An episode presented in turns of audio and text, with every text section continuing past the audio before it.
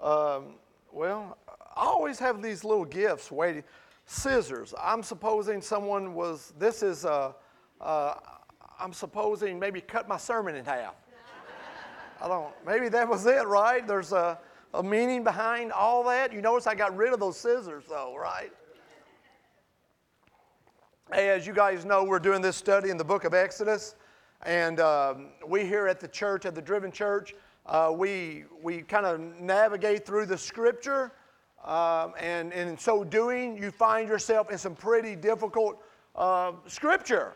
You know, uh, a lot of times you'll go to churches and uh, you, you'll run into one of those uh, barriers, one of those difficult scriptures, man, and you're waiting for, for that to be explained, you're waiting for that to be addressed, you're waiting for that to be dealt with, and all of a sudden you get there and they've moved over that scripture and they've gone to the next scripture. You know what I mean? And uh, what we want to do here at the Driven Church is deal with the scripture, period.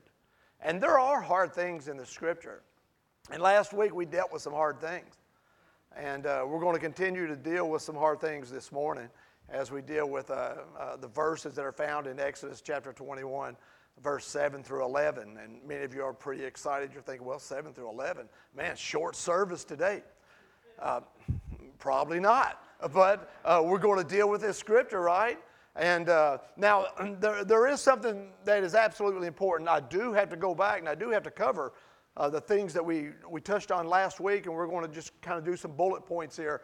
Uh, and the reason being is as we begin the scripture, the word if is uh, the, the first word in uh, verse 7. And if is the Hebrew word ki, which is a conjunction, which means it connects uh, verse 7 uh, and, and the, the previous verses, right? And so it, it wouldn't make sense if we just jumped in to verse 7, understanding it begins with a conjunction, but we have no idea what it's connected to, right? That makes literally no sense. And so we're going to have to cover this really quickly. Uh, well, my efforts to be quick, Otis, and we're going to try to bridge this, right? And uh, what we believe here at the Driven Church is that uh, our goal is to paint a picture of God for you we, uh, through His Scripture. We want to see God. We don't want to address a thousand different issues.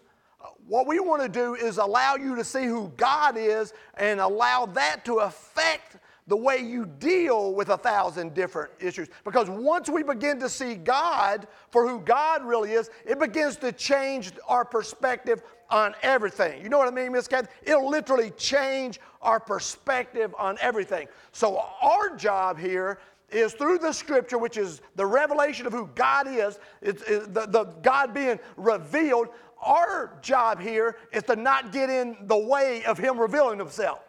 Right? You see what I'm saying? So, my efforts this morning, Aaron, is not to mess this up. I don't want to jack this up so bad that you leave here saying, What was that about? What was he talking about? So, um, I'd ask that you guys pray with me. I told my wife this week, I said, This is hard stuff.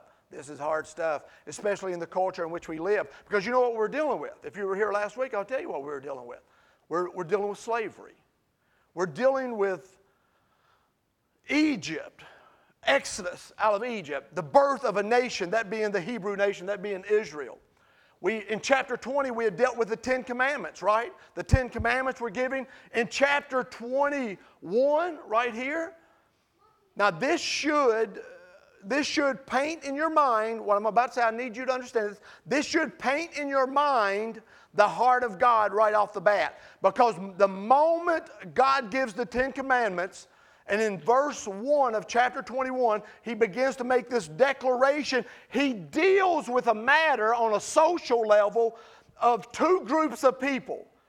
And I don't know, you know, if, you know, being a parent and whatnot, whenever I tell my, my children things, or when they were smaller and I told them many things, um, uh, the things that I told them first, they automatically knew that was a priority. You know what I'm talking about? If, if I put an emphasis on a given thing and it was first on the list, that was probably priority number one, right? You, you feeling me? You, you with me on this? And so, uh, God after the Ten Commandments are given, he's establishing, because there's many judges, Moses has established many judges to, to deal with the issues of the society, of the, the issues of the hearts of men in Israel. There's a lot of judges overseeing thousands, hundreds, and tens, and so forth. So God begins to give these laws or this framework by which the law and the heart of God would be interpreted into social matters, right? That's what we're dealing with. How, how does this thing with God flesh out in this society of God's people? And so the very first two groups of people he deals with are slaves, Hebrew slaves, and how that comes about, and women. And women. The least in the social order of things in that ancient time, and the most vulnerable. And so when God establishes structure, and guidelines and how these people are to be treated, you automatically know that God is caring about the least of these and the most vulnerable of these. So I don't know where you're at in regards to your life. I don't know where you feel like you're at. I don't know where you've come from. I don't know what life experience you've had. But I want you to know this morning if you, if you feel that you're the least of these in our society, God's eye is on you. If you feel like you're in the most vulnerable state that you've ever been in, I want you to know that God's eyes are on you this morning. And so that's what we're going to look at. In so doing, we need to go back a few verses and we're going to work our way through this. We're going to jump right in into verse 7, okay? Let's pray. Father, in Jesus' name, I need your spirit. I need your, your, uh, the, the freedom to communicate your word this morning. Father, we want the truth. We want to be able to see things clearly. These are hard things, and we want to be able to navigate these things. And we want to be able to share these things when people come to us and say, What about that difficult scripture there? How, how can God be this way and He allowed this? What is going on there? Explain that. I pray, Father, this morning that we would have your understanding this morning, that you would grant us a sense and a perspective of your word and your heart on these matters, and we could see it clearly. It may change the way we've read these scriptures. And if so, so doing that draws us closer to you, then so be it. Let it just change the way maybe we've always interpreted these. In Jesus' name, amen. Amen. All right, hey, listen, Exodus chapter 21, verse 1. These are some bullet points, okay? and now listen, I, I do want to say this again, I'll reiterate this. When we start to talk about different translations, there's different renderings of this, of this verse or this word. Uh, some translations will render it slaves, some translations will render it servants.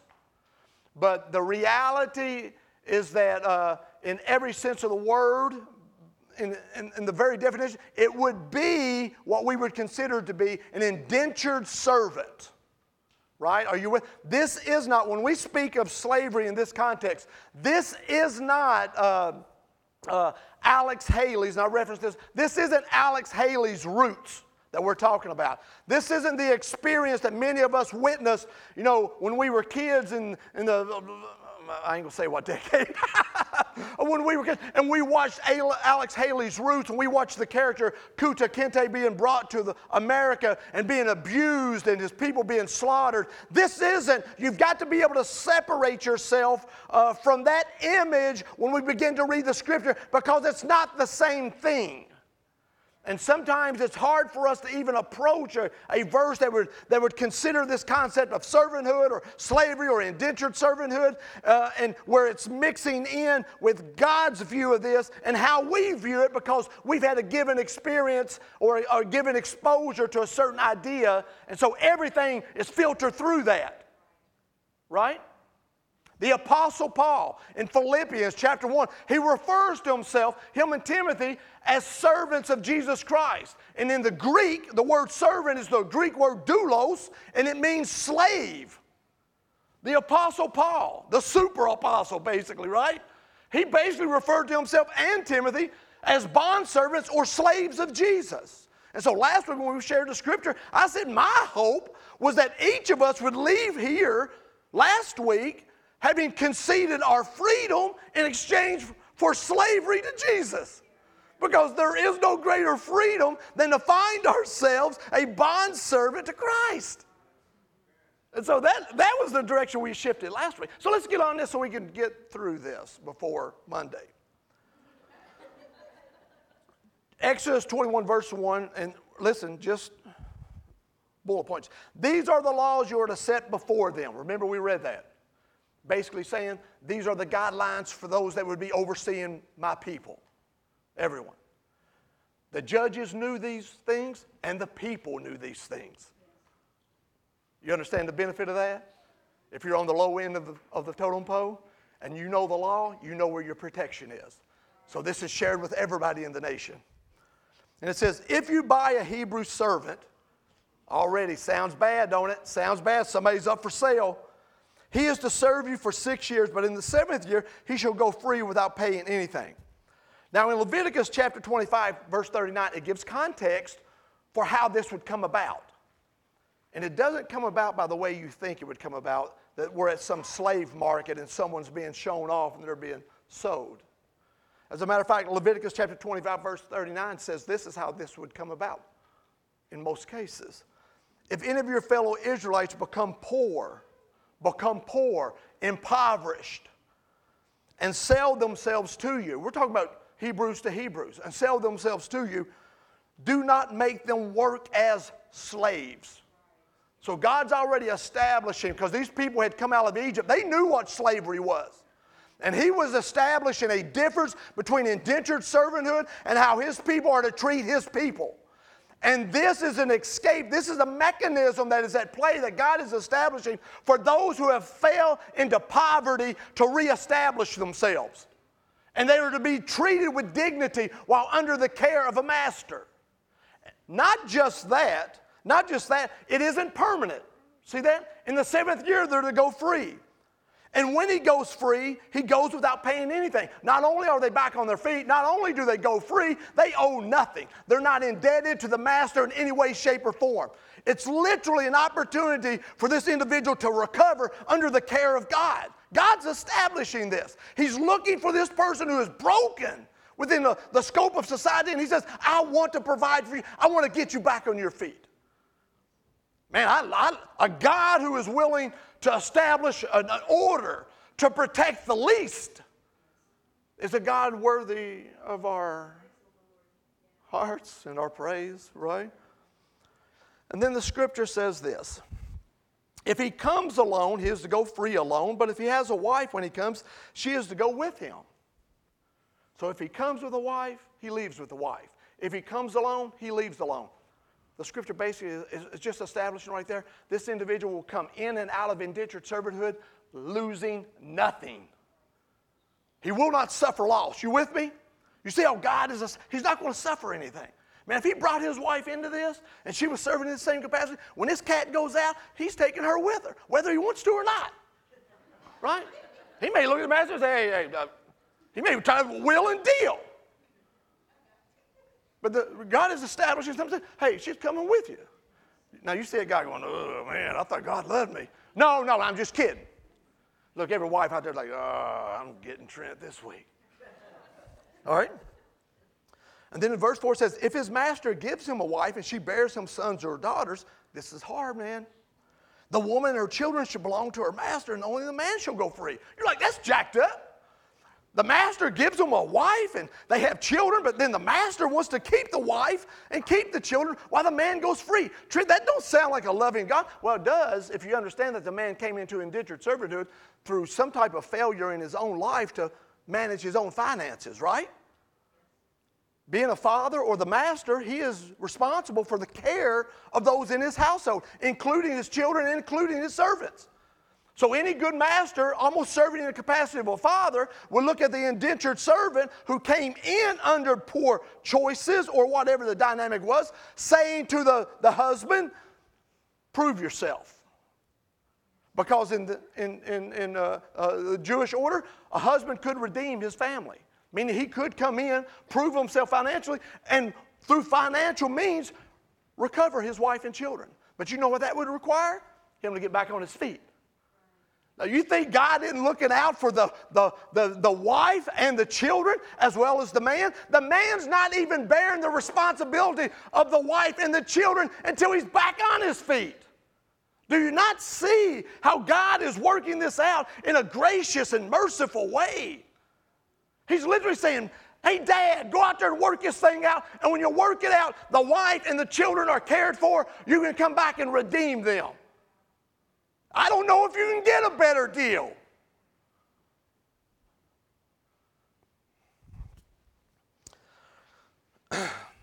And then in verse 5, it says this But if the servant declares, I love my master and my wife and my children, and I do not want to go free, if he says this, now that's something incredible because we touched on the fact that he doesn't have to leave, but he has to, want, has to be the one to make the decision. Right? If the servant declares, I love my master, he can come back and he can stay under the master's care with his wife and his children. Not only does he have to make this declaration, it's got to be prompted by love, right? Love is the motivation. I love my master. I love my master.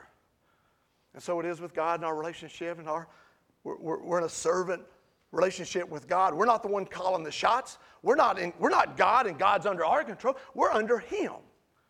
And it should start, our, our, our positioning in God, Bree, should start with our own declaration and our own expression of love for God, the Master. Right? Right? it says, Then his master must take him before the judges. And these people were the people that represented God and God's ordinances, and they were the ones rendering the judgments. And the scripture says, He shall take him to the door or the doorpost and pierce his ear with an awl. You know, a gauge kind of thing. You see that, right? And, and so the servant comes up there, the They've already bore witness before the judges of God. He, he brings them home. He's at the doorpost. He's at the door. He pulls out this awl that might have a, a piercing tip to it. He takes the man's ear. And Pow! It's a permanent marking to identify this man's submission and willingness to come under the master's care, right? And we touched on the fact why is it the door? Why, is it, why does it have to be done at the door or the doorpost? Well, there's only one way to gain entry into the home that's through the door. And that's what the door and the doorpost represented was entry, the entryway into the home. The man would be marked, the man's blood would be spilt at the entryway. It is a price that's being paid for him to gain access into the care of the master's home, where he would therefore be cared. The scripture said he would be a servant forever. It's more of an adoption dynamic than it is some indentured servanthood. And now the master's responsibility for the remainder of that man's days is what? To provide for him and his family. That's a pretty good deal, man. That's a pretty good deal. And God is saying to the least of these, this is what I'm providing. This is how I love the least. I'm providing a means out. And so that's where we began, right? You're like, Trent, I thought that's the whole sermon. Right? Google Moogle. I just took no time to stubborn hand fatigue. Right? But here's the next verse, all right? And, and it begins in verse 7 with if. Now, I do want you to understand before I read that. Uh, many of you are familiar with Micah chapter 6, verse 8, the Micah mandate. This kind of gives you a look into the heart of God, okay? When I read this verse, it's, it's me opening up God's heart. I mean, you're exposed right here. God is exposing. He has shown you, oh man, what is good and what does the Lord require of you, but to act justly, act justly, or to do justice, to love mercy, and to walk humbly with your God.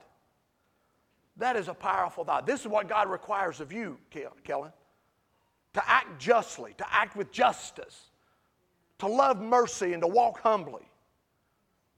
God, this is, God is saying, This is what I want out of my people. Now, what we say a lot of times when we see these people, when we see the least and we see the most vulnerable, we say to ourselves, Why doesn't God just take care of all that? He does. He does take care of all that. And you know how he takes care of all that? You know how he takes care of the least of these? You know how he takes care of the most vulnerable of these? This is how. You and me our hands and our feet. We become the vehicle by which God administers his love to the least and the most vulnerable. That's what Jesus says in Matthew chapter 25, verse 40, when he says, Whatever you did for one of the least of these brothers and sisters of mine, you did for me. He says, Whatever you failed to do to the least of these, you failed to do to me. Jesus is literally saying right there in that scripture that you are a representative, and whatever you do, you're carrying it out, not just against them, but against me. So that, that responsibility is Chase's, it, it, it's Brooks, it's Ricky's, it's each and every one of ours who, who call on the name of Jesus to have our hands and our feet available to carry out justice, mercy, and to walk humbly. If, now this is tough, man. This is tough scripture. Now remember, if is, is the conjunction. We're connecting this. So now we're going from the, the, the male uh, servants, slaves, if you will, to the women. And I would even go so far as to say young ladies, young women. And every woman in here is a young woman, right? Yeah, I'm no fool. This applies to every woman in here, you young ladies. Now, check this out, man. Hard, hard for us to process this, right? If a man sells his daughter as a servant, listen to this, she is not to go free as male servants do. Right away, you read that and you're like, I'm out of this Bible thing. We got some cat selling his daughter right? That's, that's immediately what you're thinking. And a lot of times we'll jump on that portion of Scripture, we'll, we'll pull it outside of context that God is establishing order and provision, and we're like, oh, no, no. God's all down with uh, being chauvinistic. You know what I'm talking God is a chauvinistic God. I'm not there. God, yeah. I'm, I'm not, I, it, it don't work for me. And that's nothing like who God really is. And that's not what this scripture is referencing, this ugly image of, may I say this? And I think most people are adults in here, and we can navigate this as parents with our children if they ask about this after the service. This isn't some dad selling his daughter into slave or sex slavery. This isn't a slave trade in that sense. As a matter of fact, in every sense of the word, this is a father trying to establish for his daughter a future of provision and security. He's not selling her for financial gain. He's trying to find for her a place, a place where she will be provided for, protected, a place of security. When the scripture says, and we read the back end of the scripture, man, and we kind of struggle with this when the scripture says, and she is not to go free as male servants do, that's not a restriction, man. And I, let, me, let, me, let me pause right there. Let, let me jump in this really quick. One of the reasons we know when we read this scripture that it's not this idea of a father selling his daughter is because whenever you jump down to verse 8, where it uses the word selected, where the master has selected, it is the word in the Hebrew, yawad. You know what that means? Betrothed. You know what that means? Engaged. Literally, the father is establishing for his daughter the opportunity for marriage with his master or someone in the master's home. The money that's being exchanged is no more than what you and I would consider a dowry. Meaning, if this thing doesn't work out, the dowry can be returned and the woman can have freedom or if there's a violation of faith in the master's home, the woman is released without payment and the dowry is kept by her father to care for her the rest of her days. To accomplish what? What he had sought out to accomplish to begin with security, provision, and protection for his daughter. Okay, let's, let's, let's work through this. When we see this dad, in my mind, you must understand, he's a Hebrew father, and all of you dads out there who have daughters, now if you're going to have your daughter marry some Jake leg dude out there, you're going to do some serious vetting, right? Right? Now I know Kathy, And then we're doing some vetting when this cat drug himself through the door, right? And he was saying, hey, hey, I'm interested in your daughter. And I get there like, uh, let's run a background check. You know, I'll need a credit score. You know what I'm talking about? That's the stuff I, I need to know. Who is this cat? And any loving parent, any loving father, before putting his daughter in a situation of a future uh, entanglement, believe me, he would do the vetting process. He would, he would be led by love for his daughter, he would be motivated, and that would be part of the decision making. If a father possessed the love in his heart that a father should possess. Listen, I remember when my daughter was 16, when she was 16 years old, she had started driving. She's uh, uh, roughly seven years old, older than my son. And so my, my son at this time is, uh, let me do the math, nine years old, okay? And, and uh, uh, I was here at the church. Clark was riding to church with her after school, and I get a phone call. I pick up the phone. Hello? Dad? I've been in a wreck. Okay, where are you at? And she says, I'm over at the five star over on Dixie Highway, over by Hinton's little uh, little orchard area, that right there.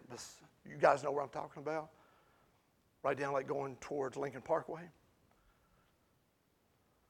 I said, Are you okay? She said, Yeah, but I need you to get here. And I said, I'm on my way. So I shoot out of this place. I get in the car, and, and I'm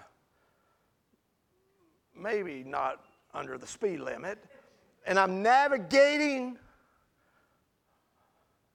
in that direction, praying that God would grant me some mercy and some, and some grace in regards to the traffic lights. Christy, I'm doing that.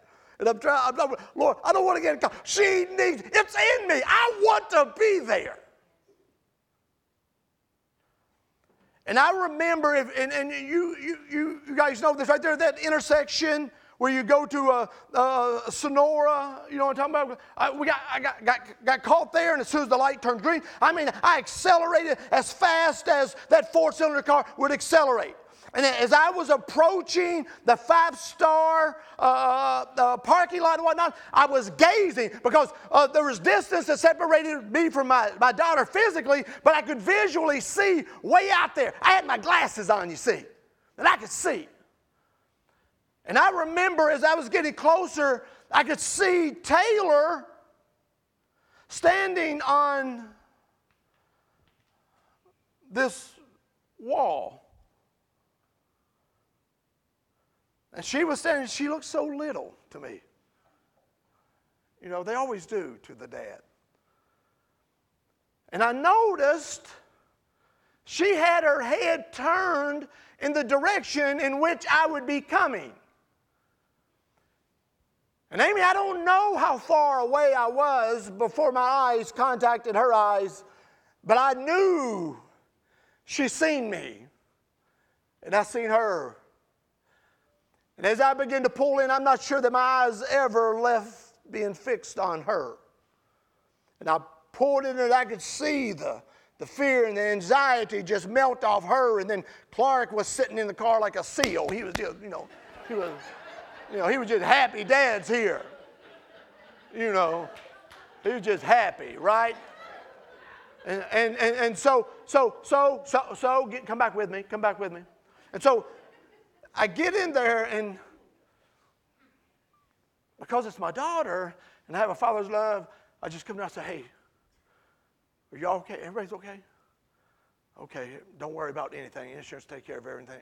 Everything. In the back of my mind, I was like, I'll jump on her later. she ain't ready right now. But, but I wanted to get to her. I wanted to cover her. I knew she needed me. You think that this dad didn't possess within him the exact same motivation when he was trying to secure for his daughter a place of provision and safety? You think he was throwing her away?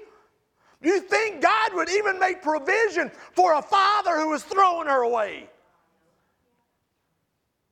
The father is looking at a dad and saying, Dad, who is in need, I'm going to create for you a place where your love can be expressed for your daughter. You see, are you following me? Are you following? Do you not see God's love in this? Maybe that dad was on the verge of selling himself into poverty. And in so doing, in a desperate manner, extending his daughter to a home of provision, knowing things were getting hopeless. But it wasn't hopeless. You know why? Because God had made provisions. Forgive me. And the scripture says, she is not to go free as male servants do. Listen, this ain't, this ain't a restriction, but it's protection. She's not to wander out there. She's vulnerable. She's not to be out from under the care of the master or the home of the master. When you go into Ruth chapter, I believe it's in chapter 2, and Boaz is dealing with Ruth, and Ruth has come to Boaz, and Boaz says to Ruth, says, hey, uh, don't go to the other fields gleaning, but glean with my women. Follow the men who are doing the work and you glean from them and understand this. He says, I've already spoken to the men. This is Boaz, the protector, the redeemer. And Boaz says, I've already told the men not to lay a hand on you. Why would he even have to tell them that?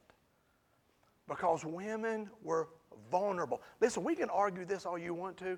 Man, you can be, you can, you can be uh, as woke as you want to be, but I'm going to give you something, man, that's just an undeniable reality.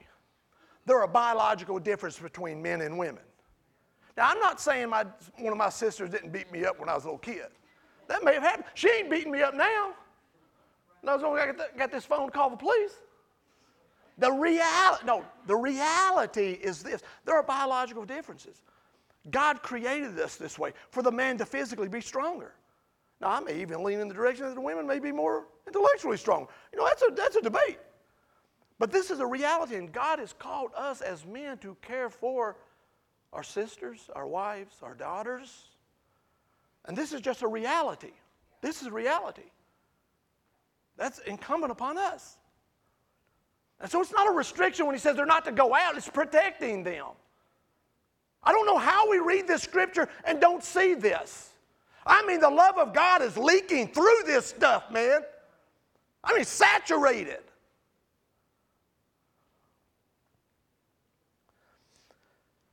And stay with me. We're, we're, we're, we're sort of closing. If she does not please the master who has selected her for himself, that's the word selected, betrothed, listen to this, he must let her be redeemed.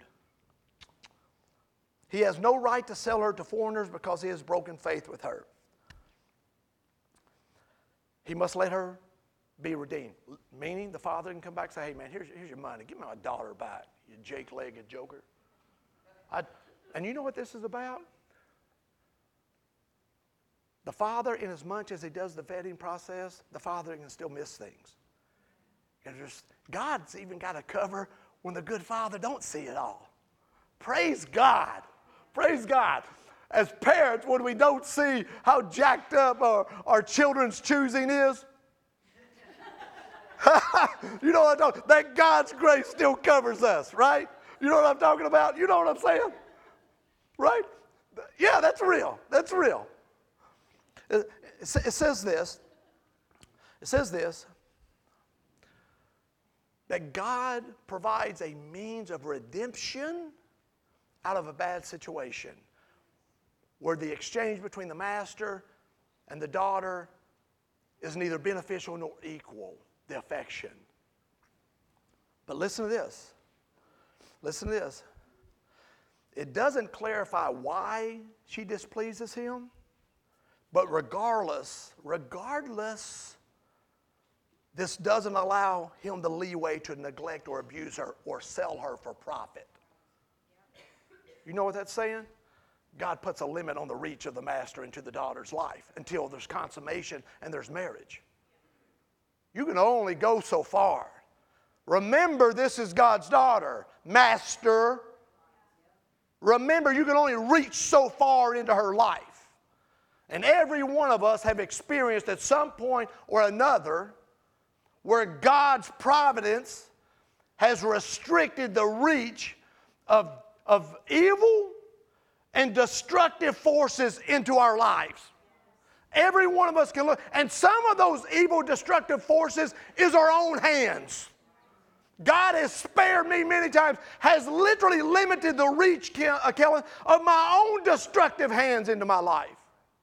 And in so doing, he does here for the daughter. He limits the reach of the master and says, No, no, no, no. There's some things that are kosher. You ain't doing this to her. You ain't giving one of my children to a foreigner. I don't care what he's willing to pay. God says, Can't do it. And if the master tried to do it because the law had been given to everyone, the daughter could say, You out of bounds, Jack. Bad form. You can't do this to me. God's judgments have declared this. I have this right. Right? You see this? Okay.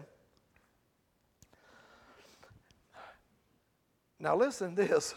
Now, who gets the blame for this? Who gets the blame for this thing not working out? That young girl that was given over to? No, no, no. That's not how God sees it. Let's read what the scripture says. He has no right to sell her to foreigners because he has broken faith with her. You know what the word, you know what the word broken faith by God in Hebrew means? It means to act or deal deceitfully. It means he brought her under, he brought her into this situation, maybe with deceptive intent.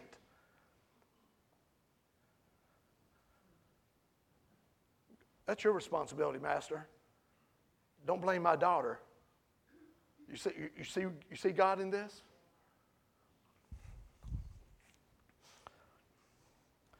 And if he selects her for his son, I want you to watch this, man. He must grant her the rights of a daughter immediately. The word selected, right back to the idea of being uh, uh, uh, engaged, not married, but just engaged, God says if he selects or brings her into the home for his son, immediately she has the rights of a daughter. She's to be treated like a daughter. She has her own dowry now in place from the master's hand. Immediately. Boy, God's mean and hateful. Doesn't sound like it to me. Doesn't sound like it to me, Marissa. All right, hold on, hold on. It says, now check this out. Now, this is one of those things, man, that some of you cats that are watching Sister Wives or My 14 Brides Wives or whatever it is, you know, you'll hear, you'll hear these nut jobs say, talking about this polygamy thing. Oh, man, what, God allows polygamy. You know, you know what I'm talking about. Uh, what, okay, what's that? Guy? Hold on, hold, C- Cody Brown. I'll leave it at that. Okay, all right, let's read this. If he marries, well, hey, edit out the Cody Brown reference from the podcast. I don't want people thinking, man, that church is up there promoting seven wives and six brothers or whatever. Okay, listen. It says right there, Exodus 21, verse 10 if he marries another woman, he must not deprive the first one of her food, clothing, and marital rights, right? Now, immediately we read this, don't we, Ting? We're like, okay, well, God's already put the stipulation in play that he can have another wife, right? That sounds, that's what it sounds like. And then when we go back into the Old Testament, we go back into, into Genesis and, and the further, you know, and, and earlier parts of Exodus, we see every time a man tried to journey with two wives, things just didn't go good. You know why? Because it was never intended to be like that. Let me tell all you guys out there, all you husbands out there, let me drop a little truth bomb on you. You think it's difficult now dealing with one wife, you grab two of them. You in all kinds of trouble. You go, you go Cody Brown or whatever name, you go, and you in trouble, Jack. It ain't gonna work out. It ain't gonna work out. And right here, this isn't a provision for polygamy. This is a statement or a declaration of protection for the woman that she should not be denied if a man chooses to do something outside of God's will. It's not a provision for polygamy. Let me give you another scripture so you can kind of have a reference. All right? When you read 1 John chapter 2, verse 1, let's read this. Very similar in context and construct. It says, My dear children, I write this to you so that you will not sin. But if anybody does sin, we have an advocate with the Father, Jesus Christ the righteous. Now, is that an endorsement or a, a provision for sin? Is he saying then, because I've created an advocate, because I've created provision for you on the other side of this, is that an endorsement then to carry out a sinful life? Absolutely not. And when God says, if he marries, then this is how I'm going to protect you. If he marries another, he's not saying then he should marry another wife. Do you, are, are you with me? You've got to follow me with this.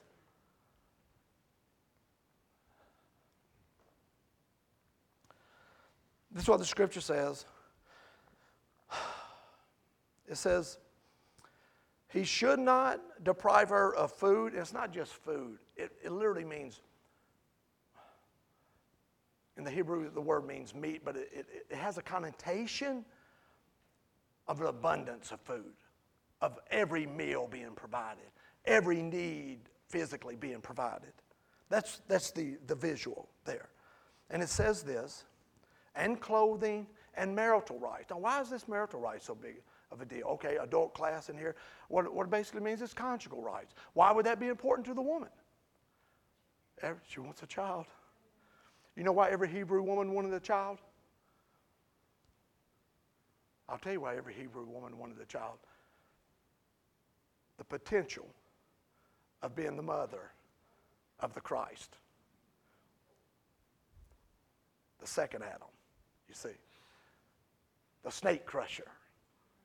And God was saying to these men who are being unfaithful, do not deprive her of the potential blessing of bearing the snake crusher or the hope thereof of being in the lineage of the snake crusher. Right? Yes. Okay, let's let's let's move on, okay? And it says this, and we're closing here. If he does not provide her with these three things, she is to go free without any payment of money. God's ultimate provision in the situation. He establishes a means by which she would be cared for, but if it doesn't work out, the money that had been given to the father, the father keeps to care for her forever. He doesn't have to give it back. The scripture says right there that she is to go free without any payment of money. That money would be hers. What the master's house did not provide for her in that sense, the master's house had provided through her father with the resources of the initial dowry. Man, there is no getting out of this the, the love of God. I mean, the love of God, I mean, it's in here. The heart of God is in this. And I know what you're thinking. You're thinking, man, Trent, I didn't come to church this morning to hear about slavery. I didn't come to church this morning to hear about women being sold into marriage. I didn't. No, no, no. What, what you come this morning and what you end up finding here this morning is the love of God being expressed in the lives of the least and the vulnerable, and that may include you. And that biblical truth transcends generations and generations and generations, and it's still applicable to you today. He still cares for you in that least state, He still cares for you in that most vulnerable state. That's, that's what you get this morning.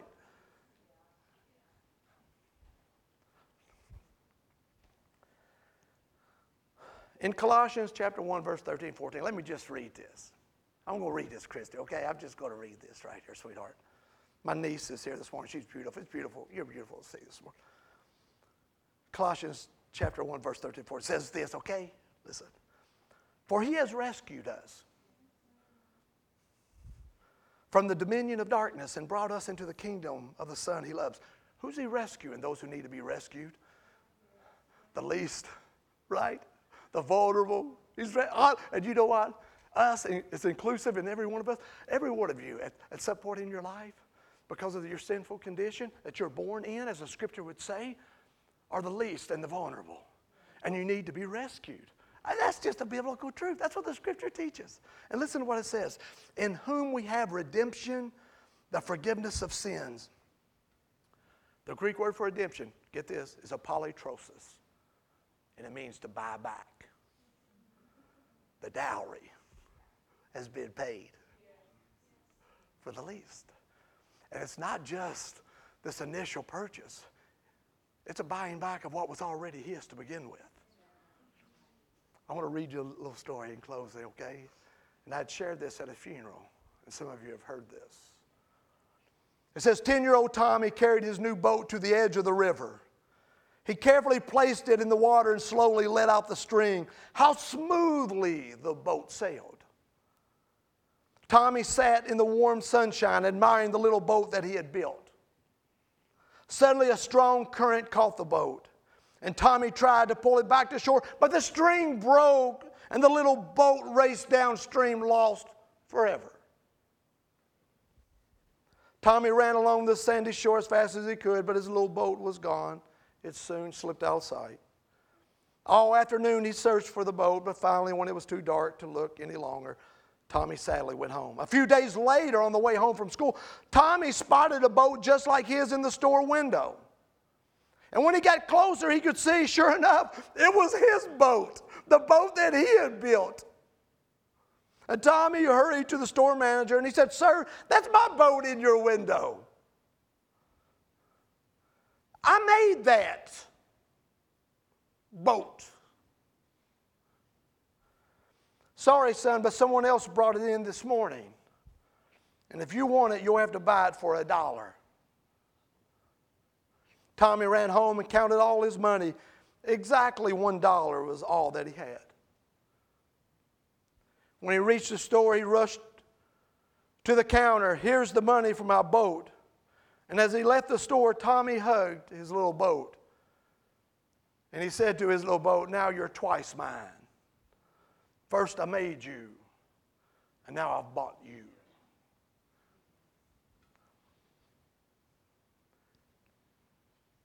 That is the story, Greg, of the scripture we just read.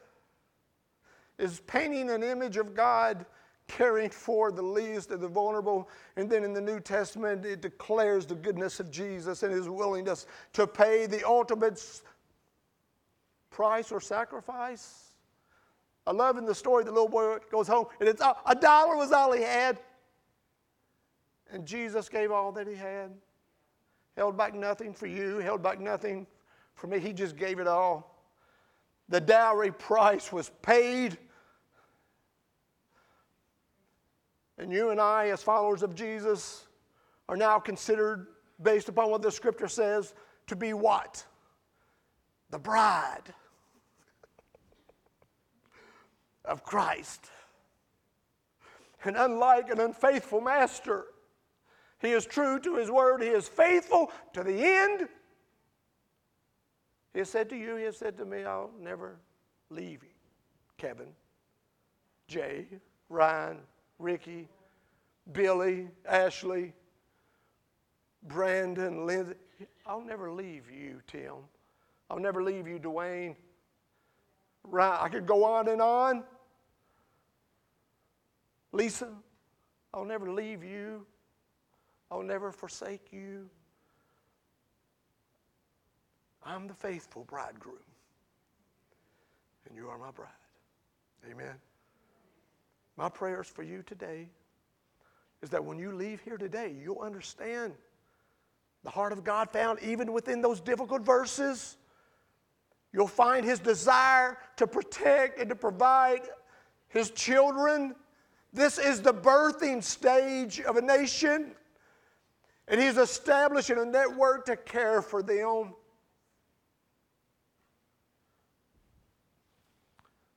And he has established the same thing for you to care for you, and it's found in Jesus.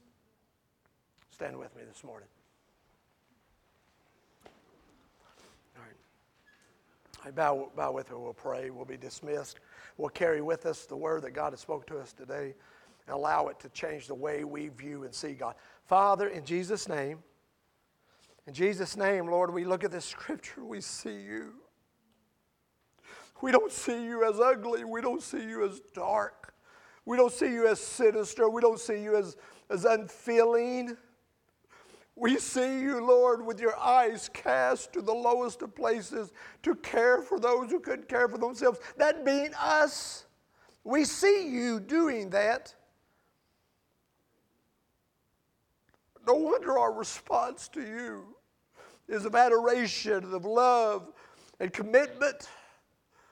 No wonder we respond to you in such a way, Lord, because of your goodness to us. When we see you for who you really are, Lord, it makes it so much easier to say yes to the path that you lead us on. Yes, in the direction that you turn us to. Yes, to the action you've asked us to perform. When we see you like this, oh, how do we say no? So, Father, as we leave 100 Hobson Way today, this sanctuary today, I pray, oh God, that our hearts would be fixed on you, on who you are. And when we understand this is your heart, man, what a liberating force in our life it becomes. Oh, as Jeff said, nothing can separate us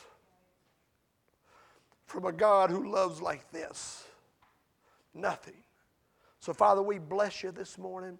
We thank you for your word. We thank you for your people. Bless them and encourage them. I pray.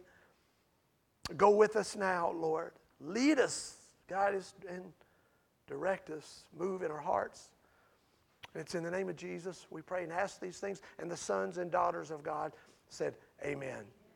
Amen. God bless you.